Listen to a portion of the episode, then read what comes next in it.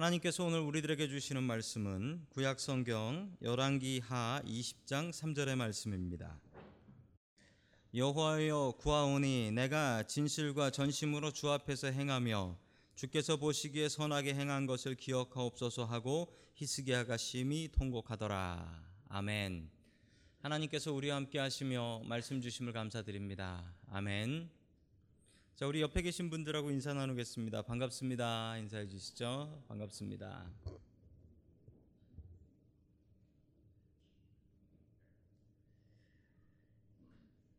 남편이 교회에 안 나오는 어느 여자 집사님이 있었습니다. 목사님께 가서 기도 부탁을 했습니다. 여자 집사님이 얘기하셨습니다. 아, 목사님, 남편이 제가 교회 한 번만 더 가면 저를 죽이겠답니다. 어떻게 하죠? 그랬더니 목사님께서 아, 걱정하지 말고 기도합시다. 기도를 통해서 남편을 바꿀 수 있습니다. 라고 말씀하시고 아, 간절하게 기도를 해 주셨습니다.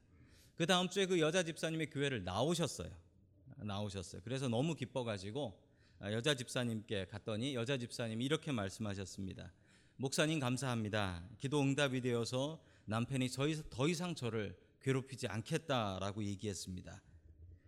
그러자 목사님께서는 할렐루야를 외치면서 남편이 어떻게 변했습니까? 라고 물어보니 집사님이 이렇게 말씀하셨습니다.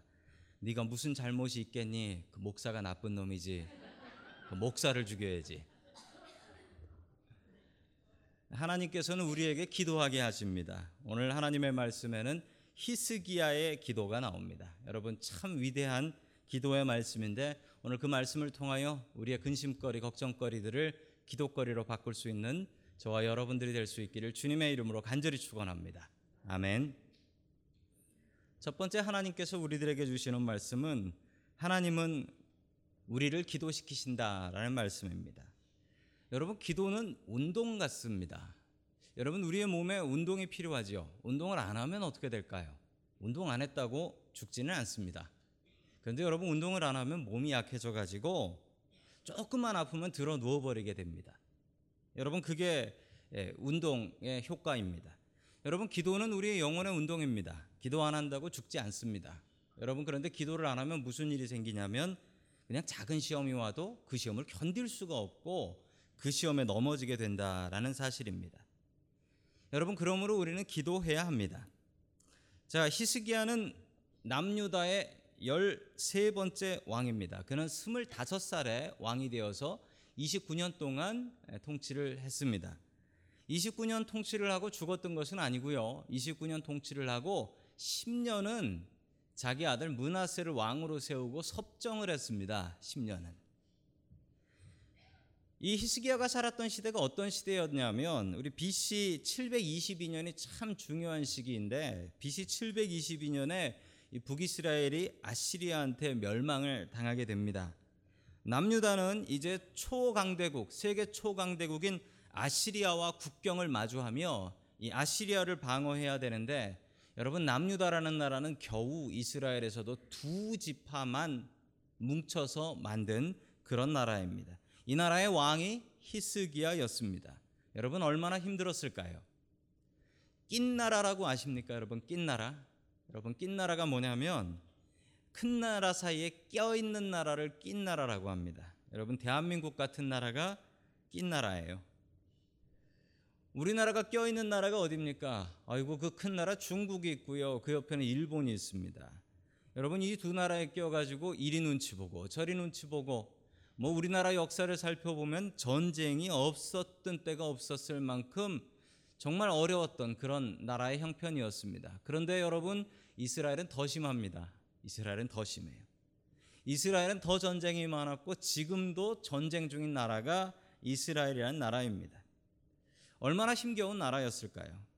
여러분 제가 성지에 갔을 때 참 인상 깊었던 장소가 하나 있었는데 이 히스기야 터널이라는 터널입니다. 화면에 보시면 히스기야 터널이라는 터널이 나오는데 인공 터널입니다. 사람이 판 터널이고 길이는 525m 정도가 됩니다.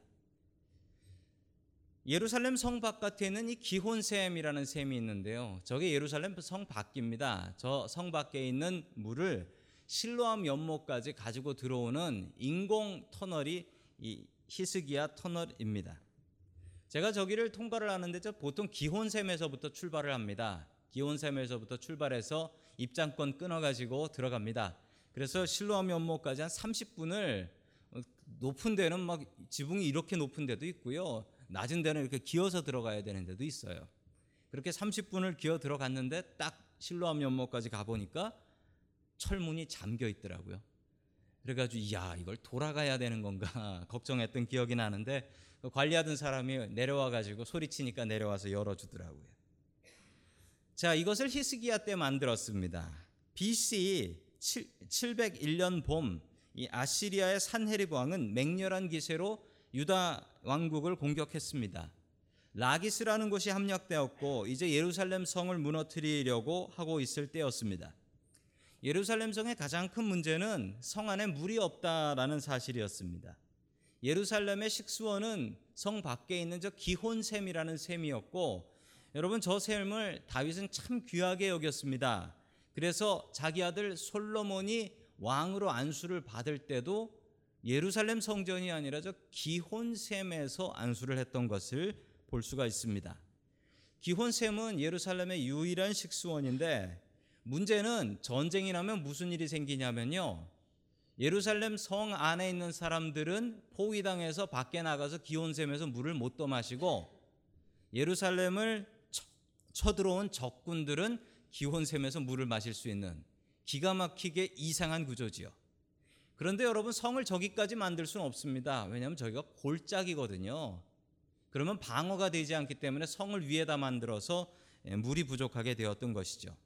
그래서 히스기야는 이런 생각을 합니다.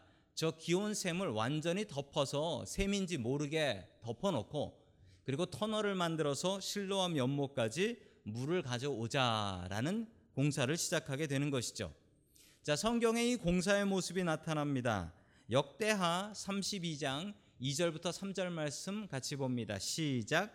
히스기야는 사네립이 결국 예루살렘까지 칠 것을 알고 대신들과 장군들을 불러서 성 밖에 있는 물줄기를 메워 버릴 것을 의논하였다.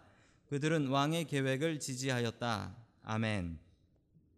자, 이렇게 터널을 파기 시작하는데 양쪽에서 525m를 파고 들어오는 공사였습니다. 자, 이스라엘 공병대 2,500명이 이 공사에 동원이 되게 되는데요.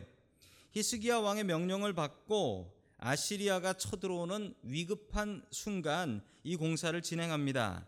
그런데 왜 양쪽에서 팠을까요? 이스라엘 예루살렘 성의 모습이고 그리고 그 밑으로 어떻게 터널이 지나가는가를 대충 이렇게 표시한 그림입니다. 여러분 양쪽에서 팠다가 안 맞으면 어떻게 할까요? 여러분 요즘도 그 터널 공사를 하는데 터널 공사를 할 때 어떻게 하는지 아십니까? 양쪽에서 파기보다는 한쪽에서 파서 갑니다. 왜냐하면 지금의 측량 기술로도 잘못하면 이게 안 맞을 수 있거든요. 여러분 이게 안 맞으면 어떻게 됩니까? 길이 삐뚤게 되지 않습니까? 그래서 주로 한쪽에서 파고 들어가게 되는데 양쪽에서 판 이유가 뭘까요?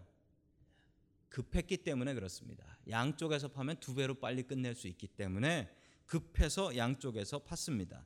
그런데 이게 서로 맞지 않으면 어떻게 합니까? 그리고 여러분 보시는 바처럼 저렇게 삐뚤빼뚤한데 어떻게 저게 맞을 수 있을까요? 고고학자들과 지질학자들이 저 지역을 발굴하고 나서 재미있는 결과 하나를 찾아냅니다. 여러분 저게 지금 원래 자연적인 바위의 틈이랍니다. 저 바위 틈이 저기 있대요. 지질이 서로 다른 두 바위가 저렇게 맞대어 있답니다. 그리고 그 사이로 이미 물이 흐르고 있었대요. 이미 무르고 흐르고 있었기 때문에 양쪽에서 공사할 때 걱정할 것 없이 물 흐르는 쪽 따라 파고 들어가면 된다라는 생각으로 양쪽으로 파고 들어와서 저렇게 기가 막히게 맞았던 것입니다. 여러분 안 그러면 힘들게 뭐하러 저렇게 길게 파겠습니까? 이 둘이 정확하게 맞아 떨어질 수 있었던 것은 정말 대단한 일이었죠. 1880년에 발견된 비문 하나가 있습니다. 실로암 연못 옆에 이 공사 비문이 하나가 발견이 되었습니다. 그 비문의 내용이 이렇습니다. 1.3m쯤 남았을 때 반대편 상대방을 부르는 목소리가 들렸다. 터널이 뚫렸을 때 동료들을 얼싸안고 도끼를 부딪히며 축하했다라는 내용이 나옵니다. 이제 아시리아가 쳐들어와도 든든합니다. 버틸 힘이 생겼습니다. 그런데 갑자기 말도 안 되는 일이 벌어지게 됩니다. 우리 다 함께 열왕기하 20장 1절 말씀 같이 봅니다. 시작. 그 무렵에 히스기야가 병이 들어 거의 죽게 되었는데 아모스의 아들 이사야 예언자가 그에게 와서 말하였다. 주님께서 이렇게 말씀하십니다. 내가 죽게 되었으니 내 집안의 모든 일을 정리하여라. 내가 다시 회복되지 못할 것이다. 아멘. 히스기야가 죽는다라고 합니다. 이 나라는 어떻게 지키라고 왕이 죽습니까? 게다가 더 당황스러운 일은 왕으로 세울 사람이 없습니다. 왕으로 세울 사람이 없어요. 그에게 아들이 하나 있었는데 이 문하세라는 아들이 있는데 이 히스기야가 섭정을 10년 한 것을 빼면은 어떤 계산이 나오냐면 이 문하세라는 아들이 7살인 것으로 나옵니다. 문하세라는 아들이 7살인 것으로 나와요. 어떻게 7살짜리 아들한테 세계 초강대국 아시리아를 이기고 물리치는 명령을 내리고 죽을 수가 있겠습니까? 어떻게 눈을 감을 수 있겠습니까? 여러분 그런데 다시 한번 생각해 보면 왜 죽는다는 사실을 하나님께서 알려 주셨을까요? 성경에 사람 죽는다고 알려 주는 법이 있던가요? 너 언제 죽는다라고 그 얘기 해준 사람이 성경에 몇이나 될까요? 여러분 죽는다라는 것을 알면 그것이 도움이 될까요? 오히려 더 고통이 될까요? 하나님께서 왜 이렇게 말씀해 주셨을까요? 너 이제 죽으니까 죽을 준비하라는 것입니까? 아니면 너 이제 죽으니까 그 고통을 당해보라는 것입니까? 여러분 그런데 하나님께서 이런 말씀을 하실 때 이게 딱 정해진 말씀이 아니에요. 여러분 보시기에는 딱 정해져서 안 바뀌는 말씀 같으시죠? 내가 죽게 되었으니 다시 회복하지 못할 것이다. 두 번 반복해서 완전히 죽는다라고 말씀을 하셨습니다. 여러분 그런데 이게 정해진 것이 아닙니다. 운명이라는 말이 있습니다. 운명은 태어날 때부터 정해진 것입니다. 아무리 자신이 바꾸려고 애써도 바뀌지 않는 것이 운명입니다. 여러분 그런데 성경은 운명을 얘기하지 않습니다. 한국말 중에 영어로 참 바꾸기 어려운 말들이 있습니다. 여러분 한국말로 봐서 이거 어떻게 할 거야? 라고 물어보면 봐서라고 얘기합니다. 여러분 봐서라는 말을 영어로 번역하면 어떻게 번역이 될까요? 여러분 봐서라는 말을 어떤 분이 이렇게 번역하셨어요. 참 잘 번역한 것 같습니다. 봐서가 뭐냐면 it depends on you래요. it depends on you. 너 하는 거에 달렸다라는 얘기죠. 여러분 하나님께서 높고 높으신 하나님 우리 인생에 생명을 주고 생명을 끊는 것을 책임질 수 있는 결정하실 수 있는 하나님께서 여러분 하나님께서 결정하지 않으십니다. 내가 죽게 되었으니 다시 회복하지 못할 것이다가 내가 이렇게 했으니 네가 어떻게 해도 소용없다라는 말이 아니고 너 하는 거 봐서입니다. 하나님께서 주시는 이 말씀은 이대로 살면 죽는다라는 얘기예요. 너 그렇게 살면 죽는다. 너 그렇게 살면 죽는다. 그런데 회개하면 산다. 반드시 산다. 그러니까 하나님께서 이렇게 히스기야에게 경고하시는 것입니다. 우리 계속해서 열왕기하 18장 16절의 말씀을 같이 봅니다. 시작. 그때 유다의 히스기야 왕은 주님의 성전문과 기둥에 자신의 직접 입힌 금을 모두 벗겨서 아시리아 왕에게 주었다. 아멘. 히스기야가 무슨 큰 잘못을 했을까요? 그가 성전을 수리하고 우상을 물리쳤다라고 하는데 무슨 잘못이냐면 화면에 나오는 이 잘못입니다. 여러분 히스기야가 성전을 수리하면서 성전에 금을 발라놨어요. 문과 기둥에 직접 금을 발랐습니다. 그런데 이 아시리아의 사네립이라는 왕이 쳐들어와 가지고 너희들이 금 30달란트, 은 300달란트를 바치지 않으면 죽일 것이다 라고 얘기하자 히스기야가 금이 부족해서 어디에 있는 금을 하나님 앞에 드렸던 성전에 바쳤던 그 금을 다시 벗겨내서 아시리아 왕한테 바쳐 버립니다. 여러분 하나님한테 이런 일을 할 수 있을까요? 여러분 그래서 히스기야가 지은 죄를 히스기야는 하나님 앞에 회개합니다. 여러분 하나님께서 원하시는 것은 히스기야가 죽는 것을 원하지 않으셨습니다. 여러분 하나님께서 히스기야 죽는 것을 원하셨으면 히스기야 죽이죠. 왜 죽는다고 알려 주십니까? 여러분 하나님께서는 회개하기를 원하십니다. 여러분 하나님께서 이렇다 저렇다라고 말씀하시면 그것은 나에게 달려 있다라는 말씀입니다. 높고 높으신 하나님께서 그 결정할 수 있는 그 결정은 사람에게 넘겨 주십니다. 여러분 우리가 하는 것에 달려 있습니다. 여러분 우리가 기도함을 통해서 우리의 미래를 바꿀 수 있습니다. 하나님께서는 열린 미래를 주셨습니다. 여러분 하나님께서 우리에게 기도거리 주실 때 기도함으로 미래를 바꿀 수 있는 저와 여러분들이 될 수 있기를 주님의 이름으로 간절히 축원합니다. 아멘. 두 번째 하나님께서 우리들에게 주시는 말씀은 괴로울 때 주님의 얼굴을 보라라는 말씀입니다. 여러분 우리 찬양의 제목이기도 하죠. 괴로울 때 주님의 얼굴 보라. 평화의 주님 바라보아라. 참 심플한 이야기지만 정말 어려운 이야기입니다. 여러분 괴로운 일이 생기면 사람들은 보통 그 괴로운 일을 생각하고 그 괴로운 일을 묵상합니다. 그러면 더 괴롭습니다. 더 기도가 나오지 않습니다. 여러분 괴로울 때 해야 될 일은 주님을 바라보는 것입니다. 다른 것을 바라보고 문제를 바라보는 것이 아니라 주님을 바라보는 것입니다. 히스기야는 자신의 잘못을 바로 깨닫고 하나님 앞에 기도합니다. 우리 2절의 말씀을 같이 봅니다. 시작. 이 말을 듣고서 히스기야는 그 얼굴을 벽 쪽으로 돌리고 주님께 기도하여 아멘. 여러분 아프면 병원 가서 의사 만나야지요. 아픈 아픈 교인에게 기도하면 나으니까 병원 가지 마라라고 이야기하면은 안 됩니다. 저희 집에 옆집에 살고 계셨던 한국 분이 한 분 계셨습니다. 한 가정인데 그 가정하고 식사할 기회가 있었습니다. 그런데 그분하고 이야기를 하다 보니까 본인이 젊었을 때 대학생 때 열심히 교회를 다니고 하나님을 믿었다라고 얘기를 했는데 그런데 후회가 되는 게 있다라고 얘기했습니다. 그게 뭐냐라고 물어보니까 자기가 다녔던 교회가 사이비 이단 교회였다라는 거예요. 사이비 이단 교회. 이 귀신론에 푹 빠져 있는 교회였다라고 했습니다. 젊은 시절을 귀신론에 푹 빠진 교회에 다녔는데 이 귀신론이 뭐냐면 병에 걸린 사람은 귀신 들려서 걸렸다라는 겁니다. 예를 들어서 감기 걸린 사람이 있으면 그 사람은 감기 귀신이 들린 거래요. 그래서 이 감기 귀신을 쫓아야지 감기가 낫는다.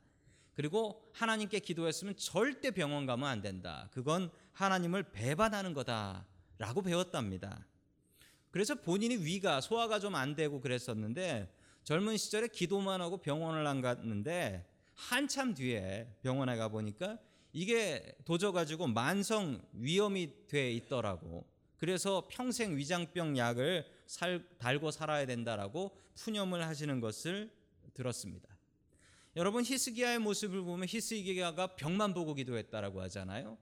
병원을 간 것도 아니고 의사를 찾은 것도 아니고 병만 보고 기도했다라고 해서 야 나도 히스기야처럼 이렇게 해야 되는구나라고 생각하시면 안 됩니다. 여러분 뒤에 보면 히스기야는 의사의 치료를 받습니다. 그리고 낫지요.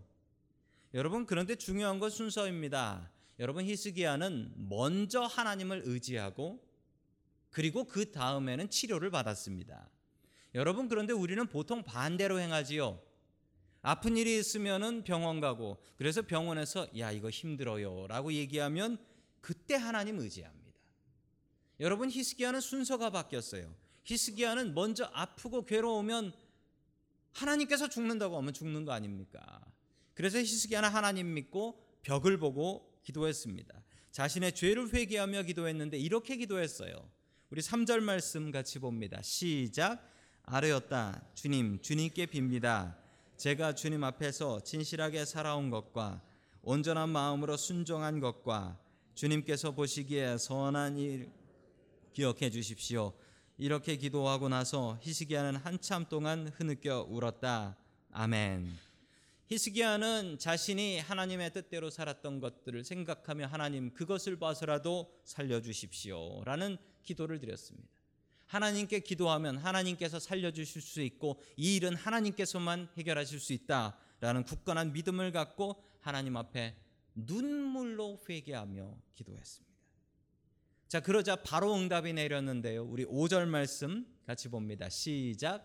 너는 되돌아가서 내 백성의 주권자인 히스기야에게 전하여라. 내 조상 다윗을 돌본 나 주 하나님이 말한다. 내가 기도하는 소리를 내가 들었고 내가 흘리는 눈물도 내가 보았다. 내가 너를 고쳐 주겠다. 사흘 뒤에는 내가 주의 성전으로 올라갈 수 있을 것이다. 아멘. 하나님께서 히스기야의 기도를 들어주셨다라고 합니다. 하나님께서 히스기야의 무엇을 보고 기도 응답해 주셨다라고 합니까? 여러분 아까 3절에서 히스기야가 기도할 땐 하나님 내가 살아생전에 하나님께 선한 일 행한 것을 보시고 하나님 뜻대로 산 내 행위를 보시고 살려 주십시오라고 기도했어요. 그런데 하나님께서 뭐라고 대답하셨습니까? 그 행위를 본 것이 아니고 내가 기도하는 소리와 내가 흘리는 눈물을 보았다라고 말씀하십니다.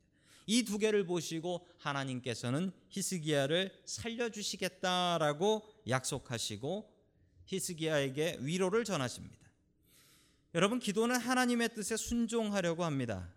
여러분 그러나 때로는 우리의 기도를 통해서 하나님의 계획이 바뀝니다. 왜냐하면 하나님께서 기도를 통해서 우리가 변화되길 원해서 우리에게 때로는 괴로움을 주시고 때로는 병을 주시고 어려움을 주시기 때문에 그렇습니다. 여러분 히스기야는 자신의 운명이 기도를 통해서 변화될 수 있다라는 것을 분명히 알고 믿었습니다. 그게 하나님 뜻이었습니다. 하나님께서 회복해 주시어 어떻게 하신다고 합니까? 내가 사흘 뒤에 성전에 올라갈 수 있을 것이다. 내 발로 걸어서 성전에 올라갈 수 있게 할 것이다. 하나님께서 회복해 주시는데 히스기야의 무엇을 회복시켜 주십니까? 건강을 회복시켜 주시어 그 건강으로 성전에 올라가 하나님 앞에 예배할 수 있는 은혜를 주시겠다라는 말씀입니다. 여러분, 우리에게도 이런 복이 있기를 원합니다. 어떤 복이냐면 우리의 몸이 건강해서 이 성전을 오를 수 있게 하여 주시옵소서. 정말 귀한 복입니다. 계속해서 7절의 말씀을 봅니다. 시작. 그리고 이사야가 왕의 신하들에게 무화과 반죽을 가져오라고 하였다. 신하들이 그것을 가져와서 왕의 상처 위에 붙이니 왕의 병이 나았다. 아멘. 무화과 반죽을 상처에 발랐고 왕의 병이 나았다라는 것입니다. 이쯤에서 엉뚱한 생각을 하시는 분들도 계실 것입니다. 원래 나을 건데 무화과 반죽 바르면 나을 건데 괜히 기도를 했구나. 여러분 이렇게 생각하는 사람들이 있습니다. 학생들이 이렇게 기도합니다. 하나님, 이번 시험 꼭 붙여 주십시오. 이 시험 패스하게 해 주시면 하나님 뜻대로 살겠습니다. 그러다가 그 약속 지키기 싫어서 붙고 나면 그냥 붙을 것을 내가 괜히 기도를 했구나라고 생각합니다. 하나님 이 병을 낫게 해 주시면 내가 하나님 뜻 위해서 이런저런 일을 하겠습니다. 약속을 했다가 병 낫고 나서는 다른 생각을 합니다. 그냥 나을 건데 내가 뜬금없이 하나님 앞에 기도를 했구나. 여러분 사탄의 유혹입니다. 사탄이 이렇게 우리의 마음을 유혹합니다. 여러분 기도를 통해서 이런 기적이 있는 줄로 믿으시기 바랍니다. 아멘. 어느 교회에서 성전 건축을 시작했습니다. 성전 건축을 하면서 교인들에게 작정 헌금을 부탁했습니다. 이제 성전을 짓게 되니까 여러분들 힘드신 줄 알지만 교회를 위해서 헌금을 해주시면 감사하겠습니다. 라고 했는데 교인들이 반응이 별로 없습니다. 그런데 교회, 교회에 어느 여자분이, 여자분이 헌금을 작정하고 목사님을 찾아오셨습니다. 그런데 이분은 그 교회에서 가장 가난한 분이었습니다. 시장에서 광주리 장사를 하고 계신 과부였어요. 젊은 분이었는데 일찌감치 남편을 잃고 시장에서 광주리 장사해 가면서 자식들 키우는 그런 과부였습니다. 자기 광주리 장사하는 시장에 있는 가게를 팔아 가지고 그 돈을 가지고 헌금을 하러 온 것이었습니다. 목사님께서는 도저히 이 과부의 헌금을 못 받겠어서 이 과부에게 이렇게 얘기했습니다. 제가 이 헌금은 도저히 못 받겠습니다. 교회가 도와드리지 못할지언정 어떻게 이 헌금을 받겠습니까? 제가 이 마음만 받은 거로 하겠습니다. 가지고 가십시오라고 이야기를 했습니다. 그래도 이 과부는 내가 기도 응답받고 하나님 앞에 드리는 것이니 꼭 받아 주십시오라고 고집을 부리며 그 헌금을 목사님께 드리고 집으로 돌아갔습니다. 자기 삶의 터전인 가게를 판 돈을 하나님 앞에 헌금을 드리고 집으로 돌아오는데 그렇게 기쁨이 넘치더랍니다. 찬송을 부르면서 돌아가는데 골목길에 어느 아이가 동네 아이 하나가 떼굴떼굴 배가 아프다고 구르고 있었고 사람들은 그 주위에 둘러싸고 아이고 이걸 어떻게라고 하며 서 있었더랍니다. 그런데 갑자기 하나님께서 그분의 마음 속에 야 네가 가서 기도해 줘라. 네가 가서 기도해 주면 나을 것이다. 라는 마음을 주시더랍니다. 그래서 이분이 거기에 가서 제가 잠깐 기도할 테니까 잠깐 비켜 달라고 그러면서 이 아이를 위해서 기도했습니다. 그런데 이 아이가 즉시로 그 자리에서 나와서 일어났습니다. 그리고 나서 이분의 소문이 났습니다. 이분한테 기도받으면은 병이 낫는다. 그래서 이분에게 실제로 기도받으려면은 줄을 서서 기다릴 정도였다라고 하고 이분에게 암 고친 분들도 그렇게 많고 불치병을 고친 분들이 그렇게 많았다라고 합니다. 이분이 누구냐면 한국의 치유 기도의 어머니라고 불리는 현신의 권사님의 이야기입니다. 혹시 여기에 계신 분들 중에도 이분에게 가서 기도받은 분이 계실지 모르겠습니다. 여러분 하나님께서는 우리를 기도시키십니다. 여러분 하나님께서는 우리가 행복하게 잘 사는 걸 원하십니다. 건강하게 살고 넉넉하게 살고 세상에서 성공하길 원하시지만 그렇게 살면서 도대체 하나님은 누구냐라고 하면서 지옥 가는 것 원치 않으십니다. 그래서 하나님께서는 우리에게 기도하라고 고통도 주시고 기도하라고 마음 아프지만 병도 주시는 것입니다. 여러분 하나님께서는 우리를 기도시켜 기도하게 하십니다. 고통에 대한 성도의 반응은 기도입니다. 불평이 아닙니다. 여러분 지금은 기도할 때입니다. 여러분들에게 있는 고통의 순간 여러분 그 고통을 불평으로 바꾸지 마시고 그 고통을 기도로 바꾸어 주님 앞에 가지고 나와 히스기야처럼 응답받을 수 있는 저와 여러분들이 될 수 있기를 주님의 이름으로 간절히 축원합니다. 아멘.